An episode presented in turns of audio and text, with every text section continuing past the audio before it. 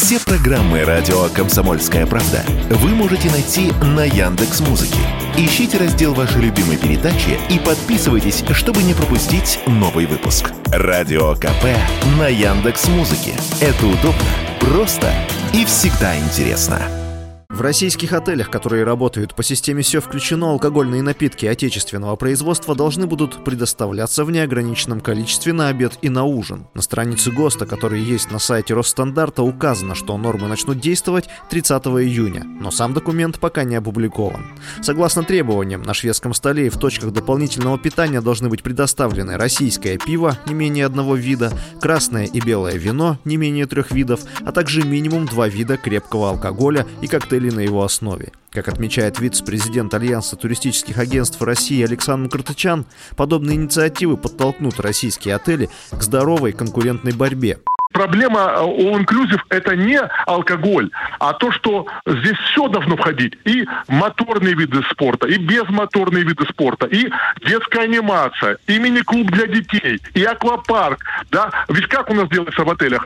А вы знаете, горки платно. А вот паровозик ходит по территории отеля, вот этот паровозик платно. А если вы просто доску взяли, доска бесплатна. А вот если вы хотите водный велосипед взять, это уже платно. Человек ведь купил путевку, он обязан понимать, что входит в концепцию. Вот у нас нет конкуренции, да, ведь почему э, отели стараются сэкономить? Да потому что э, человек не может выбрать что-то, а вот, и поэтому есть ограничения. Э, а в том же Турции, Тунисе, в Египте, там очень большая конкуренция между отелями, и отель, а, но если у тебя четыре вида вина, я сделаю восемь. Теперь же в России гостям отелей, работающих по системе «Ультра» все включено, должны быть доступны не менее пяти видов крепкого алкоголя местного и импортного производства и не менее семи видов коктейлей. В пятизвездочных отелях «Ультра» все включено на завтрак будут предлагать игристое вино в неограниченном количестве. В пятизвездочных отелях, работающих по системе «Все включено», должно быть не менее четырех баров, в четырехзвездочных не менее трех, а в отелях категории три звезды и ниже не менее двух – что касается еды, ассортимент блюд должен повторяться не чаще раза в неделю.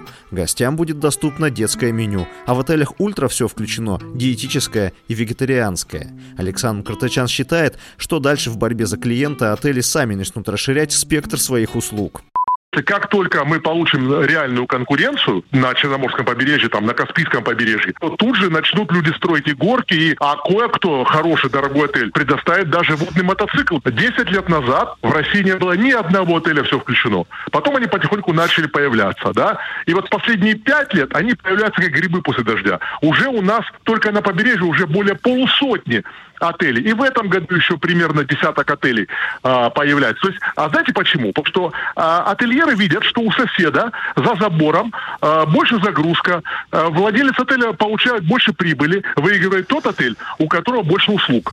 В России единый стандарт гостиничных услуг по системе «Все включено» разрабатывают с 2021 года. Делать это начали из-за того, что отели по-разному трактуют формат. Например, в одних алкогольные напитки в стоимость размещения включены, а в других нет. Чтобы у туристов не возникало недопонимания, Ростуризм и решил нормировать деятельность гостиниц. Василий Воронин, радио «Комсомольская правда».